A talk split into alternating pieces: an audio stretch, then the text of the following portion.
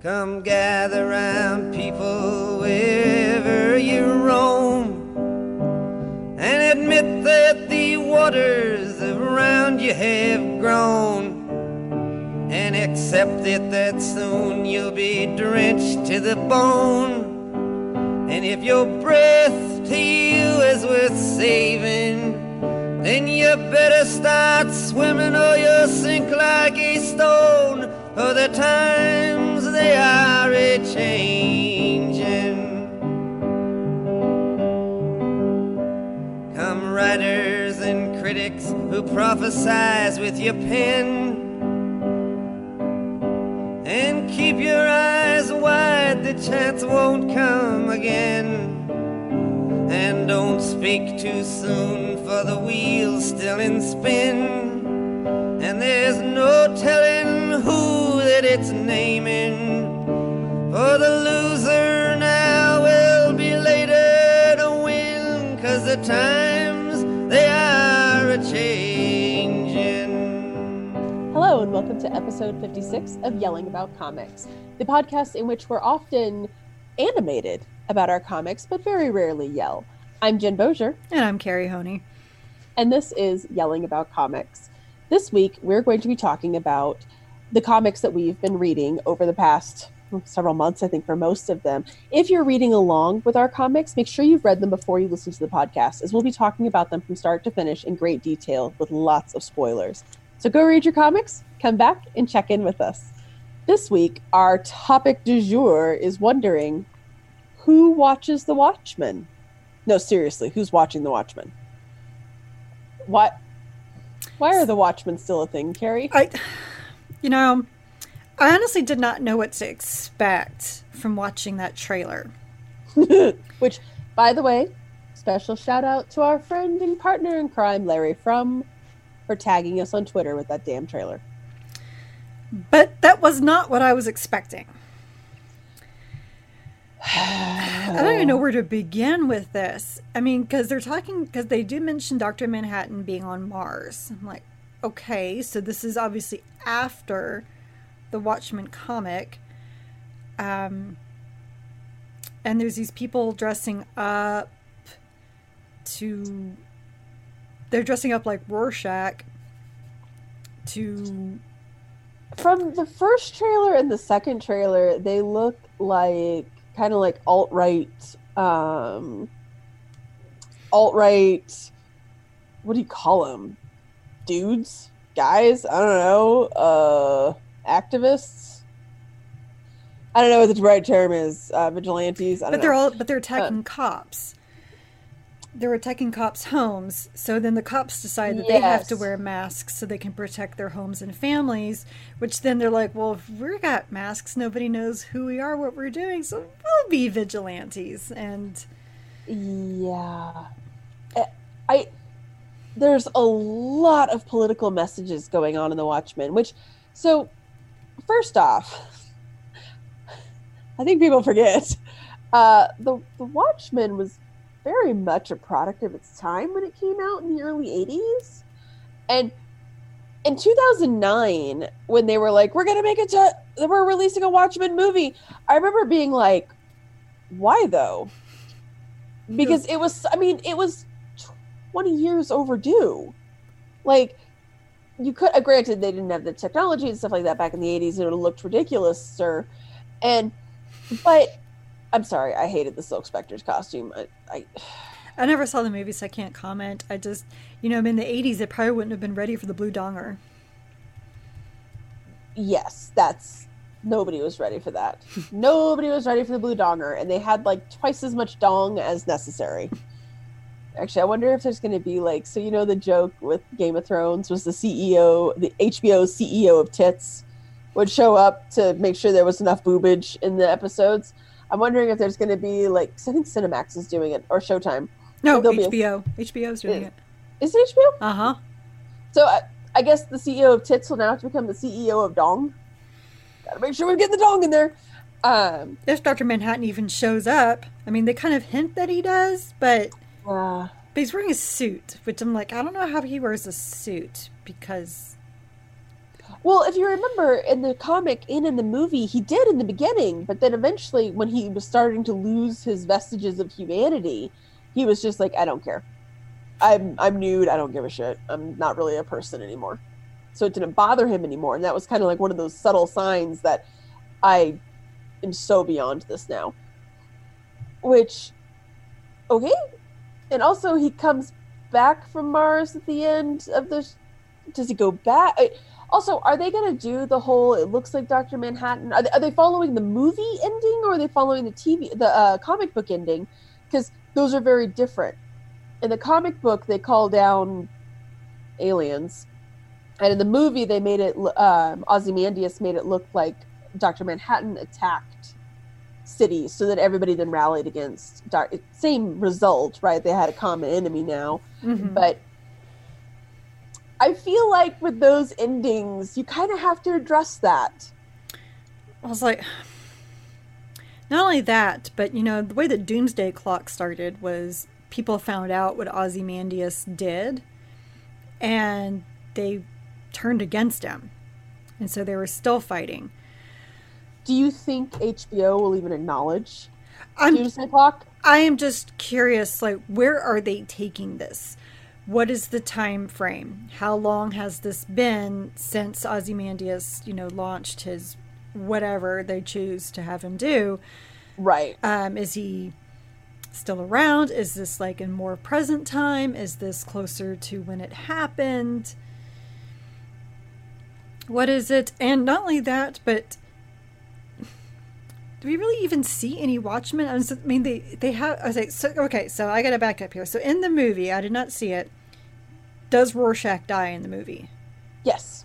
Okay. So, you know what? It's pretty much they did everything panel for panel except for the core ending because uh, what's his face when Scott Snyder when he no Zack Snyder when he got to the ending he was like you know what the alien thing is going to be just a little too over the top and a little too comic booky so he made that one change well he also changed Silk Spectre 2's costume because you know you had Malin Akerman so you had a spandex um, and latex.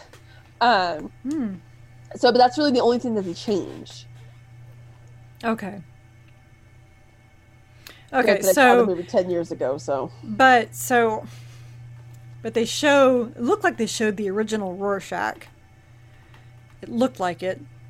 Jinx and wonder, like, again, like, what timeline are we doing? Is this like the Doomsday Clock timeline where there's Rorschach two? Uh, I'm guessing there's going to be a Rorschach too, um, because they they established they've it's established that there's second versions, right? Like Night, Night Owl and Silk Spectre. So they, I, I'm guessing it's going to be like some dude has decided that he is Rorschach too, and then that this is going to be his little army because this is his movement. Yeah, I did see uh, an owl-shaped craft. Yep. Saw that. Um what else? Oh, th- so the other thing that's really confusing to me is that in the beginning that's clearly like the 40s, 50s, the early times, Mm-hmm. right? So um nobody cared about that. They glossed over that for a reason. But apparently we're bringing that in to what why i i keep going back to is there really a legion of people who are just like oh my god yes the watchmen I have to say there must be some for DC to, you know, totally devote rebirth to it and then create Doomsday Clock. So maybe there are people who just love the Watchmen. I haven't actually met anybody because anybody I even told that, you know, I was reading it because I read it, you know, 20 years later. I said I was reading it and they were like, why? Like, well, I've been told that I need to have this in my lexicon because blah, blah, blah history. And they're like, but it's dumb. It- you know what it has not aged well and i will stand by that statement and i think if anything else if anything the 2009 movie really showed that because i think i think watchmen was one of those things that everybody was like oh this is a stone cold classic it's so amazing it's so awesome and then the movie came out and people were like oh right Well, the thing about the Watchmen, though, is that it did go back to the team from the 30s and 40s every now and then. Right. Because uh, there was some very important things that happened with the original mm-hmm. Watchmen. To I think they were called something else at the time, weren't they? I'm dreaming stuff. I'm sure. No, maybe I can't remember. Anyway, and then you know, let's move to the 80s. So that's kind of what we were having, um, you can't really have going back stuff to the 40s and then make it more into the present. Now, it doesn't work that way. It worked in the comic, but again, like you said, it was a product of its time. The time when this comic was written, you know, the Cold War was finishing up. Um, there was uh, the 80s markets were collapsing. There was all these things going on and it all kind of tapped into that and the watchmen kind of fed into that at that time. Well i didn't read it at the time but i could see how it would fit in. Right. No it was very much a product it was very much within the lexicon right? Right. Uh, but to bring that kind of idea now and it almost seemed to me watching this trailer today because they really highlighted the fast the fact of how can you tell the difference between a vigilante and a villain? And they're like, I don't know. And they're like, yeah, I don't know either because they're all masked. So to me, it's bringing in this other question of the masked people. And then because they want, to, they have some statement I think they want to make with this, and they just decided, well, let's just kind of bring the Watchmen into it somehow because that's what it feels like. It feels very kind of forced to even bring them in. Yes, it feels as though they have it looking at both the trailers, it feels like kind of a political message soup where they want to make some sort of politically charged series to really capture on the current feel and time, but they're dragging something from the 80s. They're re- or they're relying on a property from the 80s. Now, something you said something, and this just made me think of this. It was the Doomsday Clock stuff. So the show is coming out now. They probably started shooting this a year or two ago, right? Mm-hmm. Probably about the time that Doomsday Clock was coming, was starting to be written in the comics. Probably. So it's possible that DC doubled down on this without knowing how people were going to respond to it. So I'm sure now HBO. Now, granted, it's HBO. HBO is known for throwing money behind TV shows getting good actors, getting good writing, right? Um, they they have a reputation for it, so it's possible that they're going to make something good and that people are going to watch this and really enjoy it. But I just I wonder if they're going to do it if people are going to watch it and enjoy it in spite of the fact that it's Watchmen. It just doesn't seem like the Watchmen have anything to do with it. It doesn't. I I watched the trailer. I've seen both of the trailers now, the teaser and this one, and I'm like, what does this have to do with the Watchmen? Like, again, I feel like they're just leaning on an old 80s political ideology to cash in in a current political thing. Or maybe, because one of the things that we've all said is when Game of Thrones ended, that the big joke was that um, my favorite one of them was um, the Star Wars thing when Alderaan gets destroyed, and he's like, "It's as if a million voices cried out and were silenced. It's, it's as if a million HBO subscriptions were canceled." They lost that nerd demographic. They've got to get it back. And while you know, while they're still ramping up all their Game of Thrones spinoffs, so maybe the Watchmen, they were like, "Oh, we've got this political drama we want to make. Let's just slap Watchmen on top of it and hope that this gets our nerd people back in."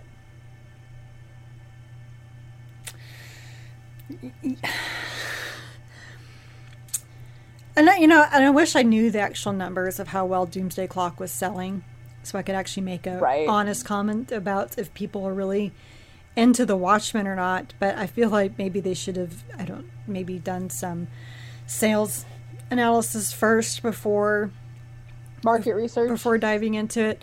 And I mean, I could think of like 300 other things that you guys could do to bring the nerd base back. And I can't even say that Game of Thrones was nerd based because everyone was watching it. Yes. They were. They were for sure. But I think, and we've talked about this before, that Mar- the Marvel Cinematic Universe, especially, has really made nerd culture very chic right now. So you have very all mainstream. These people, yes. very much so. It's very, very in. Um, so you have all these people flooding towards these properties that are, you know, adjacent to that. And so you are correct. And Game of Thrones branched out across so many audiences, right? Maybe they're hoping to capture that lightning in the bottle again, or maybe they can hoping that just this can like limp them along until but they get with another the thing. Watchmen, I mean, know. if they want to do a DC property, that's fine. But I can think of a ton of other DC properties that they could Right? focus on. I mean, that are not the Justice Society of America. Let's just not go there. But oops. But like they could. I was going to say, well, they could do the Green Arrow, but no, CW's ruined that. Yep. Although HBO, I think, would actually do a good job, you know, with the broodiness and the funny Right. with Green Arrow. But I mean, but there's so many other DC series. I'm just not thinking of them top of my head right now. Probably because all mine are ending. You know, a Pulp Fiction esque Deathstroke TV show would probably do well. And if you wanted to get, I mean, if you wanted to do, th- they could have done a good Justice League Dark. I'll bet you. Like, I mean, there's a bunch of stuff that they could have done. And if they wanted to go, I mean, shit, if you want to go um, obscure, grab the Challengers of the Unknown or something else dumb like that. That's right. That is obscure. Um, That is the obscure. yeah, there's so there's so many things they could have done. Watchmen. The only thing that I can think of with Watchmen is two things. So, the nostalgia market is aging.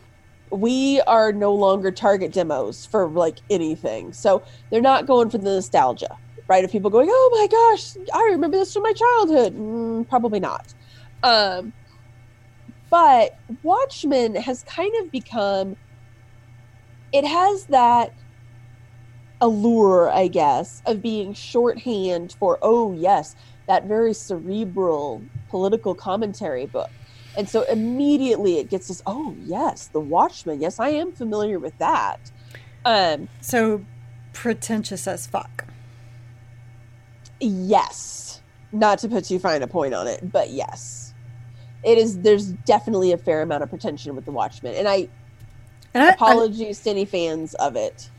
and I, I just I, I didn't get it. I didn't see and like again, I was 20 years late, but there's so much of it I just didn't see that everyone had been losing their minds over.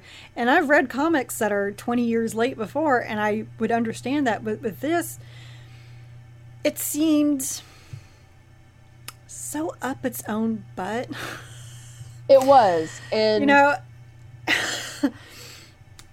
and it really had this air of well if you don't understand what my commentary is then you're dumb or beneath me or we're so sorry that we're not condescending down to you to speak your level it's like no maybe your stuff's just not very good Yeah.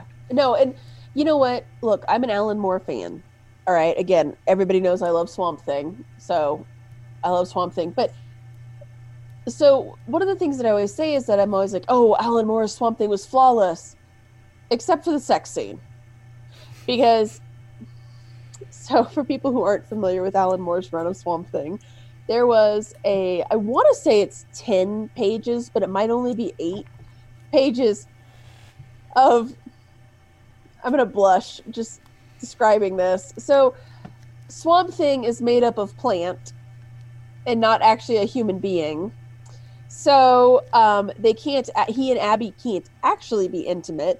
So he grows a sweet potato and lets her eat it. At which point, she then has this psychedelic trippiness where they're like joined and she understands everything in the world and they have this very intimate mental psychedelia acid trip together um at least it wasn't a cucumber i guess i don't know somehow that, that would have i was like you know what at least a cucumber I'd have been like that seems cleaner. For some reason the sweet potato i was like that's a strange commentary.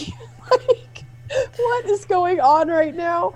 And um like i yeah it's look some of his stuff is really weird. And like people are always like oh alan moore stuff. And i'm like yeah he's he's hit or miss though. And I really felt that The Watchmen was a miss. I will stand by that. Um, again, you know, not everything he does is perfect, and there was a lot of that where he just kind of disappeared up his own ass. and I think it was because, well, he was like hot off the hills of like the Killing Joke, which, by the way, you read that twenty years too late. I did, and you it was fantastic. Yeah, you got to the end of that, and we're like, what? Yeah. you know there's so much like again i feel as though but the killing joke is not deeply deeply rooted within the 80s zeitgeist right?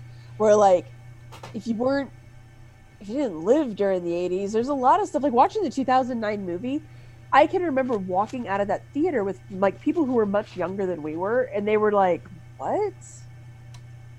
Yeah guys like like the do- the whole concept of the doomsday clock. As we're leaving the theater i'll never forget there was a couple behind us. They had to be like 21 22 and the guy was like no no that was a real thing. It's like yeah it was a real thing. It, It- still is a uh, real thing. for god knows what reason. But i still I, I guess i still come around to yes it was pretentious then. It feels pretentious now. I why the watchmen? Nothing about the trailer. Like they want to make this commentary but i'm like maybe the show will be very deeply entrenched with it and dr manhattan being on mars is going to still be important to us i just don't know. The only thing i will say is that ugh, let me double check this before i say it. First off you have don johnson in it which he is aging surprisingly well. Not i mean you know not that he was like absolutely gorgeous but you know what i mean. Um the fact that they have oh they also have lou gossett jr who i just love but jeremy irons is ozymandias? Oh, is that who he's playing as? I couldn't Yeah. tell. That's weird. I mean, I like I like Jeremy Irons a lot. everybody loves jeremy irons but ozymandias so is that how long after that just dawned on me is that how long after watchmen this is because ozymandias is a very young man That it would have to be. Well, now that just makes this all much weirder. Especially because he already plays Alfred in a separate DC property, anyways. And he's wonderful. As well, Alfred. Jer- Jeremy Irons is flawless as everything. I mean, bow down to Scar. True that. hmm That was a Lion King reference, and I don't even like the Lion King. Anyways, um, but you know, if you have to have somebody kill your dad and blame you for it, it might as well be Jeremy Irons. Um, it just, I guess, the whole thing is still just seems so very strange to me. I don't understand, and like I saw articles today really oh my god. Oh no, what? Okay, so there's a character from Doomsday Clock in it. Wait, who? The mime. Oh, God. oh wait, but weren't, no, weren't they? They were in the original series, weren't they? The mimes? The mime and the marionette? yeah, weren't they? I don't remember them. The marionette has been around for a while because the marionette appeared in uh, Batgirl, or it's a Batgirl or Batwoman appeared in the New Fifty Two in there. Um, you know the people that people are don't give a crap about. Well, the thing is that so Ozymandias brought the mime and the marionette from his world to Batman's universe. Oh, joy! And then I guess just kind of left him there, and they're just on this killing rampage, and the Joker's trying to kill them, but they ended up killing all the Joker's people. Oh, God, and they're bringing in Red Scare and All right, so we got the Mothman. Ugh, Jesus. What even? I guess I I mean again, I saw all these articles where people were really praising this and really excited for this and I just want to ask why though? And I think maybe it's just because I dislike the Watchmen so much. I just couldn't get past that. To even see like what the show's really, I don't know. And the whole thing about it just seems like an excuse for heavy-handed political commentary which by the way that's generally okay that's fine whatever but it's not like it's original political commentary at least in the trailer. Like, you're clearly leading on themes that this is not original to you guys. What you saying? Like the question about masked vigilantes versus masked villains is not new. I know, I know. I'm really, I'm really stepping out on a limb there. Dang, I had no idea. I've never Yeah. read that before. I know, right? And um but yeah, I guess I don't understand um I guess I don't understand I don't understand why DC is just trying to bring these guys back so hard. I guess the only thing I can think of is that it must be playing well for them. But again, we've talked about this before is that Doomsday Clock remember before when they originally brought it out it was going to be this quick like several comics boom boom boom and then it slowly but surely has just dragged out and dragged out and dragged out Because they went- because they were focusing all of Rebirth on something that was happening in Doomsday Clock, and uh, or they were suggesting Doctor Manhattan had a lot to do with what happened right and you know for Rebirth. That almost like he had a hand in Flashpoint in a way, in picking and choosing what what got made. And then either I'm assuming people weren't liking that because I don't know why else they would suddenly spread it out to 12 issues across a year and a half. And then remove the rebirth name off the comics. right well it, again i not to beat a dead horse but we've talked a lot about how dc clearly is rudderless right now they really are just trying to figure out what's going to work but it just i guess that's the thing that also shocks me is that hbo has put a lot of time and money behind this Right, but just, but like what I'm saying is, you know, that obviously they, I think that they thought they could get the nostalgia factor. Like, oh my gosh, people are going to be so interested to seeing how we're going to bring the Watchmen into the DC universe because it's always never been like officially, you know, DC universe. right You know, it's always been that that little fringe yeah. I mean, but it, I mean, it had nothing to do with DC. There's like you No. know, Superman. It was just its own thing, and it was fine. Um, you know, kind of like in a way, like Preacher and everything else. They have nothing to do with the DC universe proper, but they're just part of something. That's- Right. And um, and I guess they figured out, well, why don't we just kind of bring that in, and we think we're going to get people. Well, obviously that didn't fly for whatever reason. That did not fly, and the proof is how they've rebranded stuff. So then, why are they continuing with this show? They hoping that maybe that'll stir interest again if they go in this other direction. Well, again, I'm sure they started this like two years ago, so they've put so much time and money behind this, they've got to make this work. And I'm sure they're going to get a large curiosity factor. Again, people seem to be really excited about it over at San Diego Comic Con, and HBO. It's been a while since they had a miss, right? In terms of shows. So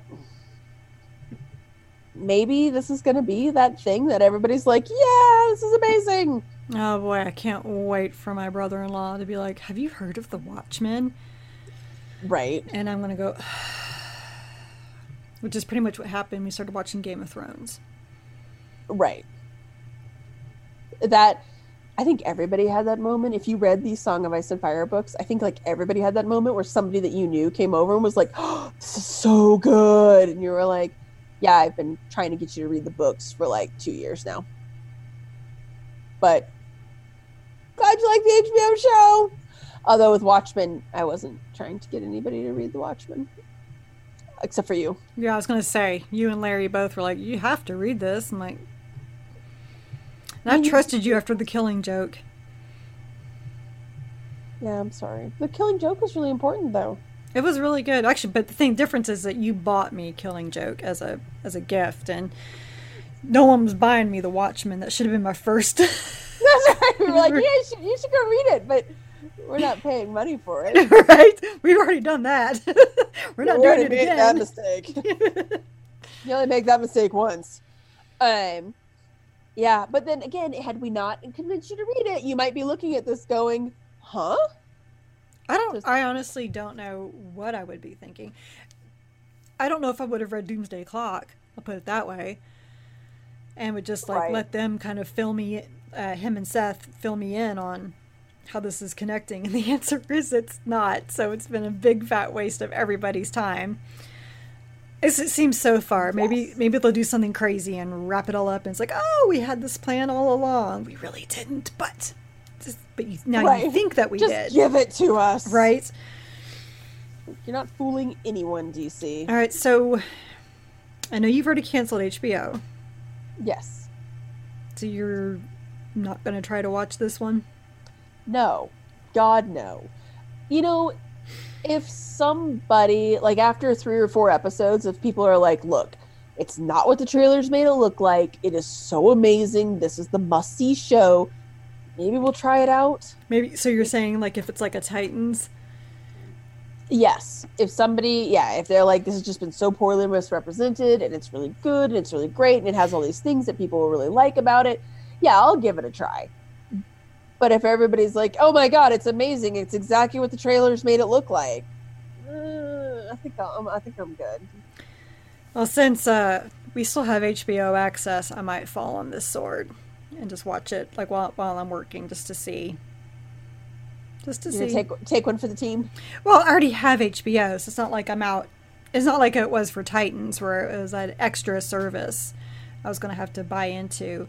Um, I already have it, so Yes, but what? What's the price of that time out of your life? I'll just, I'll just see. Like you said, HBO usually does really good shows. Yeah. They do. So I'll be interested to hear then what you think of it. Just as I just I at this point I am kind of curious like how this even relates to the Watchmen and where in the timeline they're having this. Because it's obviously after the series, the, the comic series, Yes, But by how- a lot. by but by how far? Right. Well, if Jeremy Irons is any indicator, maybe 30 years. May we'll see. Which would Yeah. be apropos. I mean, it's been thirty years since the Watchmen came out, right? Yeah, so maybe it really is a true sequel. But again, ugh, I'm like talking myself into wanting to watch this now. Anyways, no. We're not going to talk about it. Um, I don't want to talk about that right now. I want to talk about. Actually, I don't. This is starting to kill me. I don't really even want to talk about Gideon Falls. Oh, I'm sorry. No, I'll talk about it. Um, it's moving along. It is progressing, kind of. I guess. Mm, I don't know. Uh, all of the stories. Remember, I was telling you about how, like, for a while there, they had gone on this weird little side jaunt with this priest and how he had been going through time and all this, and then it had left off a kind of a cliffhanger with our main characters, the current day priest, going through a, a pit and not knowing who he is, and Norton disappearing. So, and I was kind of like, can we please get back to that story? We did we did. Um, Dr. Xu, she, um, yeah, she's basically fallen into this entirely. She is now fully on board with everything Norton was saying. She has seen enough, and she's picking up his mantle. And they do finally explain what happened to the priest in his what his tragic backstory is. And he had an affair with a member of his congregation. Was it an And- was it an acolyte? No, it looks like it was just a woman Okay. in the congregation. Yeah. Um, he had an affair with some woman, and her husband found out.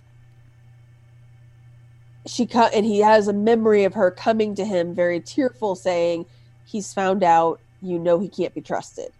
And then the next scene is of her hanging. Oh. So I don't know if she hanged herself or if he killed her. I don't know what happened there. Um, and they haven't gone into that yet, but that's probably all you really need to know, right? Is that you inadvertently potentially caused the death of this woman. Right. Your actions, right? Um, your one selfish moment. And so, which also I was, I don't know, again, and I've been saying this for like three issues that, okay, where is this going? Like, I think I love Jeff Lemire. I trust him. I need a little bit more. I need to see where this is going. I really need like some hint about, okay, look, I do have a plan and this is where this is going. We're not just rambling and meandering. But it it feels a little meandering right now. And I'm at the point now where they keep hinting at the demon that's in the um that's in the black barn and I think I have where did I put that image? Uh he keeps this big smiling it's very creepy, but this big smiling picture of the demon keeps appearing. And I don't know if you can see that. Oh, geez. Yeah, that appears everywhere now because that's the dude's face. And like when he's when the priest is looking at the hanged uh the memory of the hanged woman, she turns into the guy. And um I again I need to know a little bit more about this guy because I just don't care at this point. That's some creepy face, though. Oh, it's the artwork in this series is fantastic. I at first I was kind of like, eh, it's a little weird because it's very, it's like these matte, very monotone. Mm-hmm. So I was kind of like, mm, not really sure how I feel about this. But the more it's gone on, yeah, it's his his scary images are they're scary. So I'm guessing next issue is going to be since now we figured out what happened to the priest. I'm guessing we're going to figure out what's going to happen to Norton now that he's been reunited with his sister. That's going to be an awkward conversation. I'm, I'm guessing eventually they're going to have to get back together. Yeah, I would really like to just know where this is going. Mm. It, it needs to it needs to pick it up, wrap it up. I need the wrap it up button from Dave Chappelle. That's yeah, wrap it up. Better wrap that shit up because I'm on board. I just I need some more direction. Mm-hmm. like help me help you. Yeah. So Gideon Falls. I again I get to the end of every issue and I'm like, cool. Which you can probably tell I'm it's not that cool. um, but unlike Gideon Falls, it sounds like Captain Marvel is still pretty cool. Like yeah, legit cool. so I've been behind on Captain Marvel. And it's mainly because it had a big crossover with the War of the Realms. Well, I really could care less about Asgard and all that stuff, so I was right. kind of really avoiding it. I shouldn't have because my god, Kelly Thompson is just my hero and she can make anything funny. And it even starts with Carol trying to make jokes and Black Widow's like you're you're not funny. She's like, You come here and say that to my face, I'm not funny. And then Doctor Strange later says, You're not funny, Carol. And Black Widow said, I told her that, but she's having none of it. um, is basically what's what they're dealing with is basically so the War of the Realms, little Reader's Digest version is Malekith. Yes, that guy that from the movie nobody cares about has decided to take over all the realms, and there's only one realm he hasn't taken over yet, and that's Midgard. Uh, so I don't know what Thor's been doing, how Asgard got taken over, but that's beside the point. So they're all in Midgard now, and Enchantress has taken South America as her own, and she's kind of made everything like the undead. You know, it's like kind of the kingdom of the kingdom of the undead. No one can stop her. While as Black Widow tries to kill her. She rushes her. She gets this vision of Enchantress's defeat, and she's standing and has Doctor Strange with her and Captain Marvel flanking him. Mhm. So she's like, okay, well, we, I gotta get a hold of Carol, and then we gotta find Doctor Strange and figure this out. Well, Enchantress sees the vision too. Oh. Yeah. Um, so when they do get kind of when they do get everybody together, Enchantress appears and she has Captain Marvel, Doctor Strange switch bodies, and hilarity ensues. Mainly because they don't have their powers, and Doctor Strange he's like, "Oh my God, this body is so powerful," and he touches his chest like, "This body is so powerful," and she's like, "Watch the hands, man." and um but she can't figure out how to use his powers and he's trying to teach her spells and she can't get the words right. Mhm. and only that one thing she does comment on is the pain in dr strange's hands. Like she's like she said uh, she's like you know i've experienced pain every day. She's like but nothing like this where it is just constant and excruciating and so she asks him like how do you do this? And he's like I'm so used to it i forget that it's even there. So the other problem, she and because she's not used to it, she can't make the hand gestures. Mm. Because it it's she can't figure out how to move them. And they realize that they're going to have to work together to defeat Enchantress, but but both of them are arguing like for hours about you know whose fault this is, what they need to do, why can't she learn this? And they look at Black Widow and she's just cracking up and like, is this funny to you? She's like, no, actually, this is pathetic. Like that you two cannot figure out how to make this work. Two of the most powerful beings cannot figure out how to work together to make this work. She said, you know, Enchantress, what she did was genius because she took the two most controlling, controlling a-holes in the Avengers it made it where they had to rely on someone else besides themselves. They're just like, fine, like crossing arms, like, okay, fine. We're working together. But the best part, and I told you this over the phone because it's just so funny, is the two of them are sitting by a campfire and they're basically trying to teach each other how to use certain abilities. But in the background, you see Black Widow walking up to this crocodile. And then the next panel, she kicks the crocodile in the face. And then in the next panel, the crocodile has her leg and is pulling her down, and she's kind of panicking. In the meantime, Captain Marvel and Doctor Strange are still just chit chatting. like, this is all in the background. And the next two panels, you just see water and bubbles. You're like, like, what in the world just happened? And the last panel, you see uh, Black Widow jumping out of the water with the, with the dead crocodile, and she like slaps it down in front of them. She's like, "Thanks for the assist, guys." And they're like, well, you said you had it. Uh, um, well, it sounds very reminiscent of that really great, and we talked about this on the phone, but it sounds reminiscent of that great Teen Titans episode when Raven and Starfire yes. switch powers. Yes, because I mean, uh, there's a lot of it because he's trying to understand how to activate her powers, and she's like, "You, you just feel it, you just do it," which is, you know, with Raven and Starfire, what was so cool about that was that um, Raven had to teach Starfire the way to control her powers was to keep her emotions down. Right. And Starfire had the opposite thing. She had to tell Raven how you fly and how you do this is by reaching into your most powerful emotions. You have mm-hmm. to be joyful. And Raven has no idea how to do that. And so it's really great kind of watching that. And this is a little similar because because uh, Carol can't figure out the spells because she can't do the hand gestures. She the words are weird. She can't memorize them, and he can't figure out how to tap in to to the power. He feels it, constantly feels his power, but he has no idea how to actually make it work. And it's but in the end, it's because she had them switch bodies is what led to her defeat. Mm-hmm. So it was one of those, you know, self fulfilling prophecies in a way. You know, when you try to stop this prophecy, you end up actually fulfilling it and then the world World of the Realms was was over. So now I guess we're gonna we're gonna move on to other things eventually. Eventually, but, right? But I mean, it was as much as I didn't want to read anything War of the Realms. Those those two issues were rather delightful. That's awesome. Well, and then, but then you have. So the funny thing is, is that you also have kind of the opposite with Uncanny X Men because that's all leading up towards the Hickpocalypse? I like that Hickpocalypse. No, this was the very last Uncanny X Men, and I was really curious how in the hell were they wrapping all of this shit together? After I finished reading, I told Seth, I was like, well, that's one way to lead to a reboot. And he was like, right?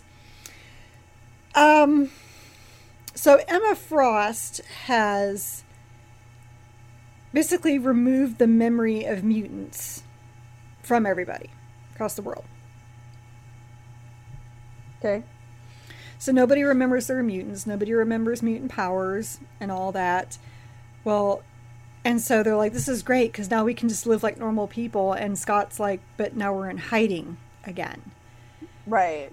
Because then we can't be ourselves. Like they have to accept us, not just, you know, not remember us. And he's having very hard time dealing with it. And um, someone, uh, one of the younger X Men, tells him it's because he he thinks of everybody as soldiers and not as family. And he's like, "But I've had to."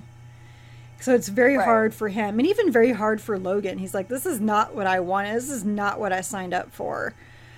Um, like, of course, he he's just ready to kill Emma Frost at, at any point in time. And Emma is just like, well, but now, Scott, now we can be together. And he's like, how? So I can, you know, be unhappy in this strange world. And oh, well, it turns out that Colonel that had her kidnapped for, for so long, he had his own, like, Magneto like helmet, so she couldn't erase him. So he shows up at her mansion. I was like, you think you can get away from me? Like, I don't think so and sends the sentinels to attack him but of course the sentinels they don't notice anything because of what emma has done so he has to, to direct orders to kill them. And uh, scott and logan team up and then they realize that they're losing it's a losing battle. There's no way they can win. They're all going to die and you know scott and logan it's almost like they're like you know elbows to elbows like it's been, it's been a pleasure. Almost hug it out but they can't because of who they are. Right and just as they are about to lunge in full throttle to stop this, suddenly all of the X Men who were killed by X Jesus showed up. All at once. Everybody. Right. And they're like, well, how? And they said, well, Nate actually transported us to this world that was just mutants. But because he had died, he, you know, kind of almost like what he did with with with them when he had control of David, a Legion, kind of put him all in a personality in a way. Oh yeah, like, yeah, yeah, yeah. They said, but you know, when Nate died, the world was not stable, and it just kept you know going more and more stable. And apparently, Emma Frost putting out that thing of no one remembers mutants kind of destroyed the rest of that world. So they were Ooh. all able to come back. Right. And of course, they saved the day. Whatever but nobody else re- remembers them. And of course, I think the best part of that whole thing was the look on Emma Frost's face when Jean and Scott are united.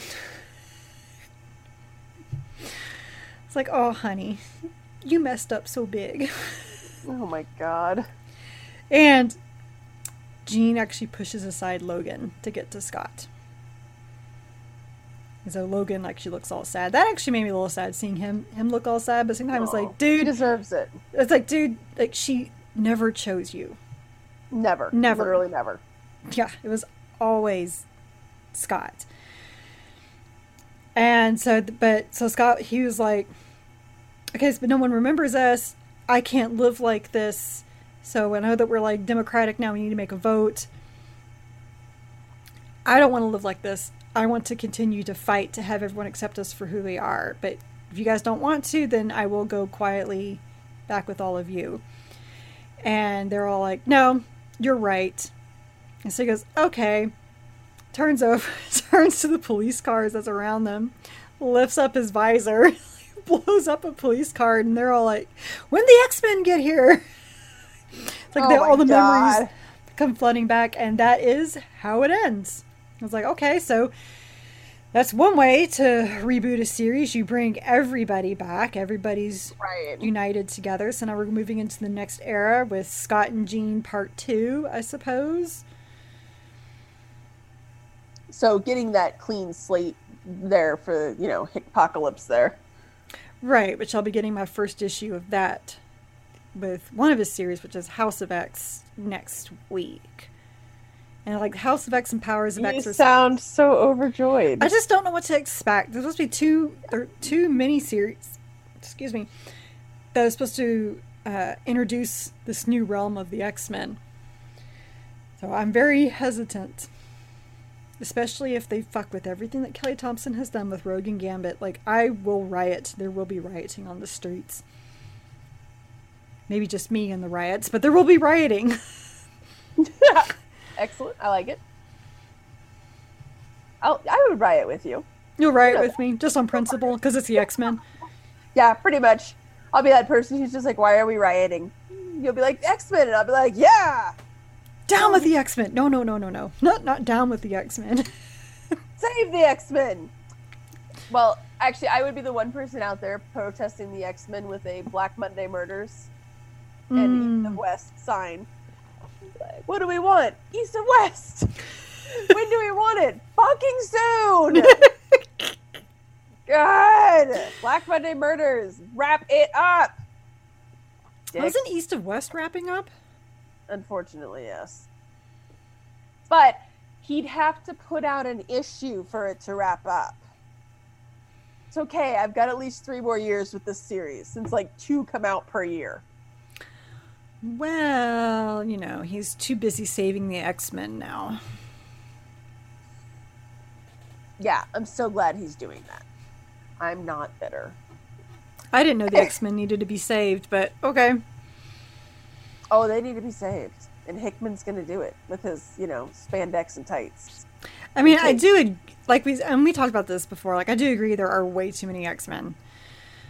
Yeah, but you know what? Along those lines, so as we were looking, I was looking at uh, catching up on um, the San Diego Comic Con Mm-hmm. announcements. There's an awful lot of X Men series that were announced. Are you serious? Yeah, After he was like, "We're going to consolidate everything." adjacent series. Oh Jesus! So, all right, I'm gonna have to look this up. I haven't even like paid attention to anything in Comic Con. Yeah, it's. uh I'll be interested to hear what you think about it. Because he made So- this big deal about how there's too many groups, Right, which I agree with. totally, and that we need to bring it all together under one consolidated group. Okay. Yep. We need to do that. We need to do all of that. Yes. But we also can't stop our biggest cash cow. So we need to, you know, also launch a few other ships and see if maybe one of those does better. Is X Men still a cash cow? I mean, I don't, I don't know. I don't think it is anymore. I mean, for years it was. For decades, that was their bread and butter. Mm-hmm. Just pump out X Men series. I'm not really sure if it is anymore. But if it's not, I can't imagine what would be, you know? I don't know if it's any of the Avengers stuff or. I don't know because I think they lost a lot of goodwill from the, with the Avengers after um, Stevel. Yeah, I think so. I think that they, I had read, it was an opinion piece. I can't remember if it was on CBR or Bleeding Cool, but it was an interesting piece because they were talking about how a lot of people were a little soured by the whole Civil War thing. And then when Stevel just kind of doubled down on it and really leaned into it, that, you know, a lot of people were like, "Mm, no, we're done now to you you officially this was the the proverbial straw Well, a lot of the stuff that happened in Civil War, I don't understand why it even happened because everyone who was killed in that is now back. So, yeah I mean, Hulk's even back. Stevel brought him back, and now Hulk's around. Um, which is sad because he actually even told Stevel, he's like, I don't know why you brought me here, but I was like, but you've just woken me up from the best sleep I've had in decades. So he does not Right. want to be there, but at the same time, like he doesn't really want to be killed again, I suppose. Um, so he's back. Um, Tony's officially back. Um, oh, Br- Rhodey, he died in Civil War too. He's back.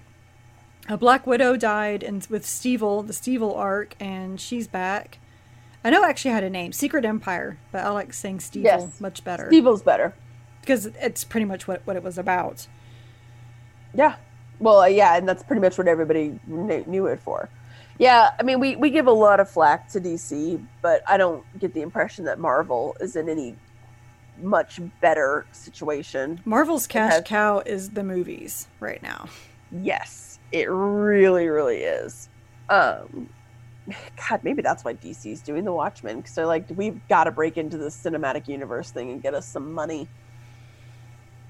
Who knows? But i so the other the only other series that i had these last two weeks was criminal which again it's definitely leaning heavily into the brubaker isms of it with the femme fatale but the thing that I really liked about this issue was that it finally kind of tied together some of the other issues. Mm. So, the very first issue is about um, this boy named Ricky, who his dad's in jail.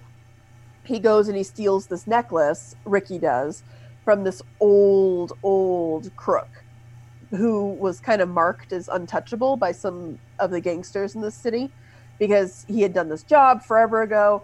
And so Ricky bails his dad out of jail, and then his dad, his dad's name is Teeg, his dad figures out that oh shit, you just you touched an untouchable man. Like this is terrible. And then it ends that issue with him saying like it didn't matter because in a few months he was going to be dead anyways. And then there were two episode two issues called The Bad Weekend, which I told you about was really heartbreaking. Um, they made a graphic novel of it. It's been getting critical acclaim because it was very good, but it was very heartbreaking. It was about this guy who, and I have to imagine this was somewhat, he was maybe an amalgam, but it was somewhat, they touched on way too much legit comic book history and how he has to go back and like steal back some of his art and all this stuff and trace it down. And so that was really good, but I was like, oh, this is kind of out of left field. And then the next issue after that was about Ricky, but now he's an adult. Oh, okay, this is kind of weird. And then the next issue was about this lady who gets a drink with a guy in a bar. And then at the end of the night, the guy gets knocked out by some guy named Teeg, which it took me a while before I was like, oh, wait, that's the dude from the first issue. So I was like, what the hell's going on? And then he swears revenge. Well, this issue finally kind of tied it all together. Teeg after finding out that his son has done the awful thing that he's done, goes off to get money so that he can repay the, repay the mobsters whose debt he owes. He meets a lady, falls in love with her. The lady from last issue, who has some guy, has him Teeg beat up some dude. So I was like, oh, this is all coming together. The bad weekend was interesting. I don't know if it's going to tie into all of this though, because that feels a little. It felt a little like they were like, "I've got a really great idea," and so they did the thing. Mm-hmm. You know, but it like interjected into there. I'm not sure. Um, I really like it. It is still very much. There's more than a little bit of a touch of the main character from Fatale in this. Okay yeah, with the standard hard boiled detectives and femme fatale, but I'm just loving it. And really, Ed Brubaker and Sean Phillips can do no wrong. So that's my that's my statement on that. Um, I again, it is there are things where it happens, and I'm like, okay, we get it. you have a type. Um, I yeah, again, I'm enjoying it, but I'm glad that they're finally kind of tying it together. It's like, oh, okay, this is actually interesting. Now, I imagine next is going to be them showing us how Teeg dies, and then jumping back to that future adult Ricky, so that we actually know like what that has to do with anything, hmm. if anything. Right. So, but hey, it just dawned on me. I'm talking about Ricky. How's your Ricky? It was really funny because, like, you know, I only had like three comics to talk about because all, you know, yours are on hiatus, all of mine are ending. Right. I'm like, man, I got to find some stuff to read. Although it sounds like I'm going to have like a ton of X Men to subscribe to in the near future. But um, Nightwing, yeah, I'm still holding on with this because I'm. I don't know why at this point. I think it's just stubbornness. Uh, I, I yeah. um, because he's still Rick, and he's still like fighting crime with the Nightwings, and and like and they all they all figure out like they don't know who he is, but they are figuring out like he's done this before, like he's too much of a pro, right? To have not done this, but you know he's you know saying he doesn't remember his life. He only the last thing he remembers is when his parents were murdered and right now to here so he's like he won't even say barbara by her name he's just like well that redhead says that she knows me and then there's that old guy i think he's a butler and then there's that rich that rich guy who said that he raised oh, me but I, I don't remember any of that and I was like, dude, they have names. You know their names. I mean, for fuck's sake. Um, yeah. But now he, you're just being a douche. Well, and he and something he kept saying over and over again in this issue. I'm like, no, I have a serious problem with this because he said you know when he woke up he's there with all these people who are crying and telling them telling him how much they love him and they you know will do anything to help him. And he's like but i don't know who they are so i can't reciprocate their feelings and i don't understand why they had these feelings for me so i just don't want them. I'm like mm, no. Right. I would think when you woke up and these people you don't know are saying how much they love you and how much they want to help you, wouldn't you want to find out who they are and why they love you? But he kept saying that they kept pushing this other me on me, and I don't know who that me is, so I'm just doing my own thing. I'm like, okay, so basically, you're selfish, is what this is all all coming down to. Yeah, they're, they're trying to force drama. Yeah, he um, but he has hooked up with this bartender because he can't keep it in his pants. I mean, come on, it's Dick Grayson. I like I like that that piece of his personality didn't change. Yeah, and um, so he decides that because he really feels like he wants to have a real relationship with her, that he needs, needs to be honest. So he tells her, "So by the way, I was the boy wonder. I don't remember any of it, but I was." And so you would think she'd figure out then who Batman was, but maybe she doesn't put two and two together. But he, but she, she was like, so those people that saying, you know you? He's like, yeah, the redhead, the old guy, the butler, I think, and the rich guy. Like, I, I don't, I don't have anything to do with them. I don't want to have anything to do with them. I don't know them. It's like, man, that's just cold. Seriously cold. I, I guess I can't imagine waking up from a coma and seeing my parents or you know a childhood friend and having no memory of them and then being like yeah but i don't know you so peace out. Like that's it. Right. we're, we're just done. It's you weird. know actually on those lines titans i thought handled that really well. Remember when dick goes back to see the strong man and the strong man realizes that he's nightwing or that he's robin and his first reaction is does bruce know that you hang out with batman so I, I'm, I'm going to allow them that he, she's not like, oh, so this guy's clearly Batman. Then I'll allow it. I, I guess that does make sense. But then, of course, but she does clone. She's like, but Robin became Nightwing. Are you the one of the Nightwings? And he was like, no, no. He's he said, uh, I don't think he even talked about. He was like helping them. No, he did. He said, you know, I got rid of that. They found my stuff, and I'm just kind of help helping them out. But I, but that's not me. Like that's not who I am. I don't do that stuff. And completely honest with her, I'm like, yeah, that's cute and all, but you just can't go telling everybody who you used to be. No. Yeah. Uh, so I think that's going to open up a whole bunch of other of other problems down the line. But because he does say who he was, there was a little birdie listening. And his name is Talon. Of course. Who, like, is his great grandfather or something, and is so happy. That's what they said. He's so happy that he's found. like the Court of Owls Talon? him? Yes. He's so happy he found the last Grayson because the Court of Owls has to have a Grayson to succeed because of the gray son of Gotham, blah, blah, blah, blah, blah. And as he's like, he's so happy he has found him. And right at that moment, Lex Luthor shows up in hologram form and he's like, Well, you know, since he doesn't really know Bruce and know Batman, this is the perfect time to recruit him for the Legion of Doom. And Talon's like, Oh, maybe. Maybe. Oh my god, my eyes just rolled themselves. Oh, that's that's the whole year of the villain thing. Like Lex Luthor is going around trying to recruit people. Like at the end of Deathstroke, last Deathstroke, um, so Rose decided to take up her dad's costume to fulfill his last contract. Joey was deciding to stop her. They end up basically beating the crap out of each other. And Rose leaves. Luthor shows up in front of Joey, and he's just like, "Have you ever thought about the Legion of Doom?" I like that. That's how casually you would handle that. Right. it's like handing out. Have you ever cards. considered Legion of Doom? Huh? No, I haven't actually. it's almost like you got Jehovah's Witnesses at your door. really... I was just about to say it's like if they like.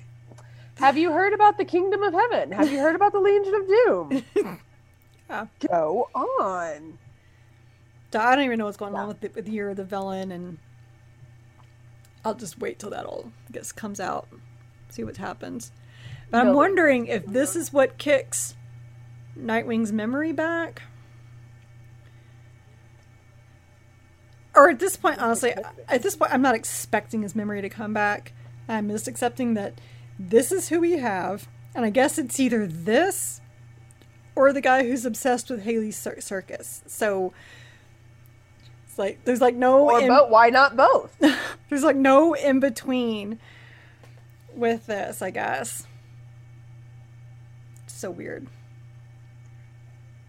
I'm guessing it's not the same. T- that's really bothering me now. I'm What? guessing it's not the same Talon from the New Fifty Two.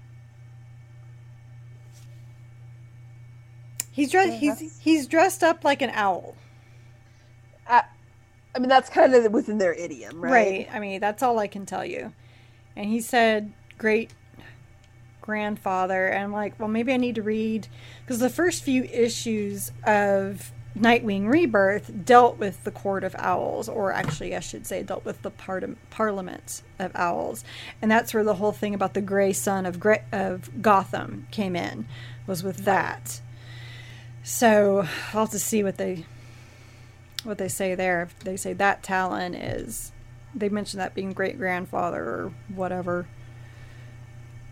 No, okay. So the one in he was in Haly's Circus, but the one from that the was uh, Calvin Rose, Oh, which is decidedly not. So I don't know. Maybe I I, have no idea. I don't know. Like I said, I'll I'll maybe flip through those uh, early issues again and and and try try to piece that together because I think I'm also getting my knowledge of Talon may be confused. It's possible because it's it's been a few It's years. entirely possible that mine is as well, because the Court of Owls is such a twisty, turny, weird thing. It's dumb. Not to put too fine a point on it, but yes, yes, it is. which sucks because I love owls and I love the idea of this court of owls. Just what they've done with it, I just feel is dumb.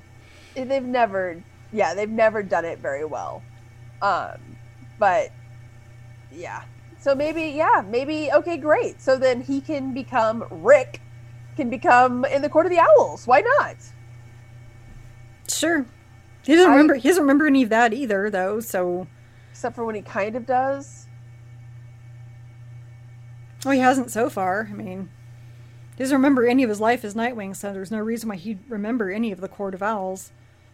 I keep every time that you talk about this series i'm like surely this is the week that they just like they eventually were like okay enough with this bullshit but like unlike so like with dc everything else they've been like oh we're gonna try this thing and mm, it didn't work never mind we're just gonna change and not talk about it this thing though they are clinging to with dogged resilience And I don't know why. I thought this was all going to come to an end when they got through the end of Scarecrow's plan.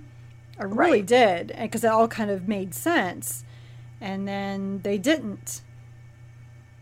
And then they brought these Nightwings in, and now it's it's still going. Like I, what I'm wondering is, is if this Court of Owls thing happens and they try to recruit him, if he has, if we're going to have a Nightwing year one thing where he's remembering, which is like what the Flash is going through. oh And I think Superman's also doing a year one oh, thing. right Or they don't, and Nightwing just kind of goes down this path, and then when another writer gets a hold of it, who's like, "This is dumb," we're gonna have him hit his head and remember stuff. maybe we could get kelly thompson to go over there and write nightwing Shit, why not? Yo, dog, we heard you like to fangirl. so we gave you a fangirl to fangirl while you fangirl. Worked for Rogue and Gambit, I'm just saying. I've worked for Captain Marvel. That's true too. So, you know, they could do it. Well, I'm sorry they haven't figured that shit out yet.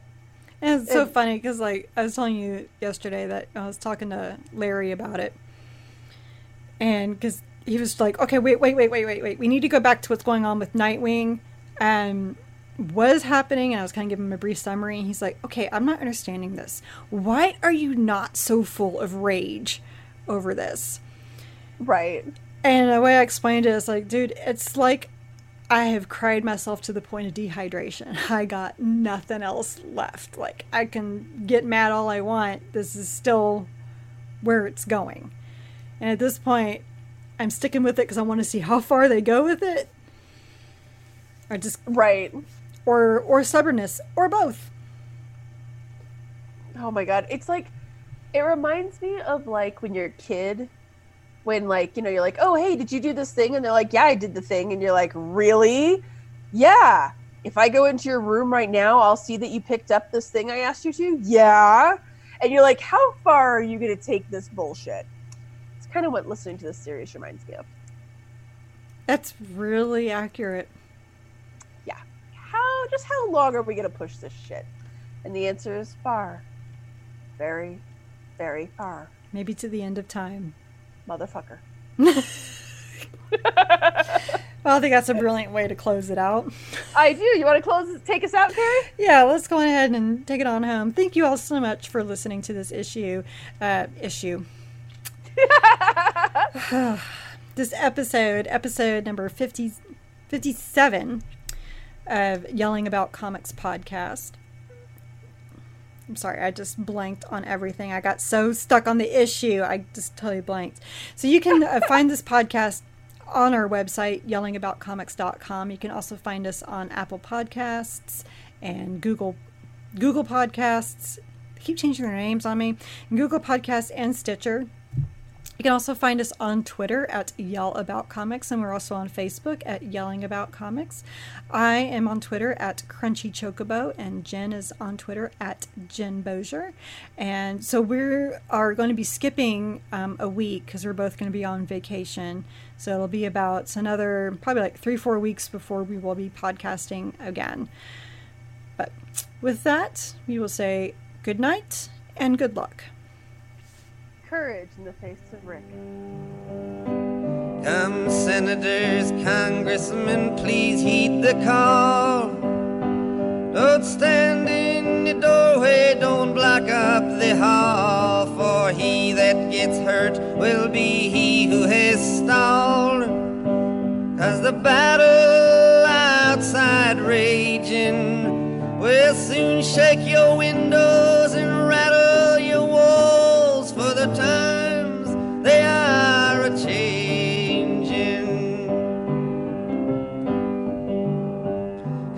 mothers and fathers throughout the land, and don't criticize what you can't understand. Your sons and your daughters are beyond your command.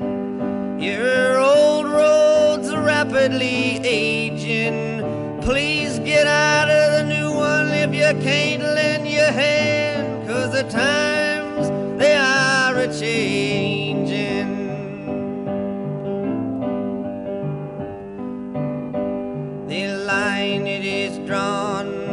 curse cast. The slowest now will later be fast, as the present now will later be past. The order is rapidly fading, and the first one now will later be last, cause the times they are.